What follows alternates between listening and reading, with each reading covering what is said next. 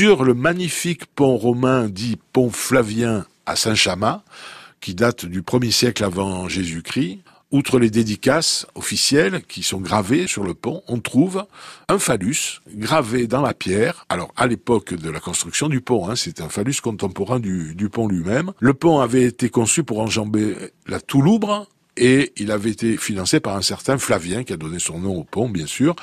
D'ailleurs, les inscriptions le rappellent. Claudius Donius Flavius, fils de Claudius Flamine de Rome et d'Auguste, a ordonné pour son testament de bâtir ce pont et ses arcs sous la direction de Caius Donius Vena et de Caius Attius Rufus. La particularité architecturale du pont tient au fait qu'il est précédé de chaque côté de deux arches qui rappellent un peu des arcs de triomphe.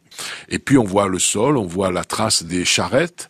Et alors ce phallus qui est euh, aujourd'hui euh, pose euh, des questions, à l'époque n'en posait pas trop parce que c'était assez courant. Le culte du phallus existait aussi bien à Rome que dans d'autres civilisations, chez les Grecs.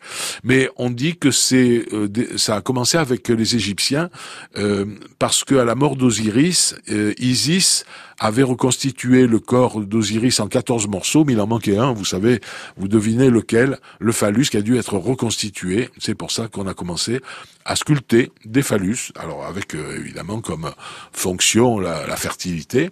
On va retrouver ce culte chez les Grecs avec Dionysos et avec les Romains avec Bacchus.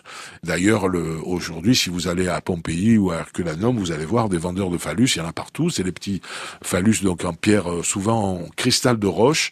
Alors, en ce qui concerne le pont Flavien à Saint-Chamas, dernière chose à dire, euh, c'est un monument historique, ça se visite, c'est facile, on le voit de la Mais ce qu'il y a de dommage, c'est qu'il n'y a pas de parking et que si on se gare là, ben, normalement, on est en stationnement interdit, ce qui n'est pas tout à fait euh, idéal.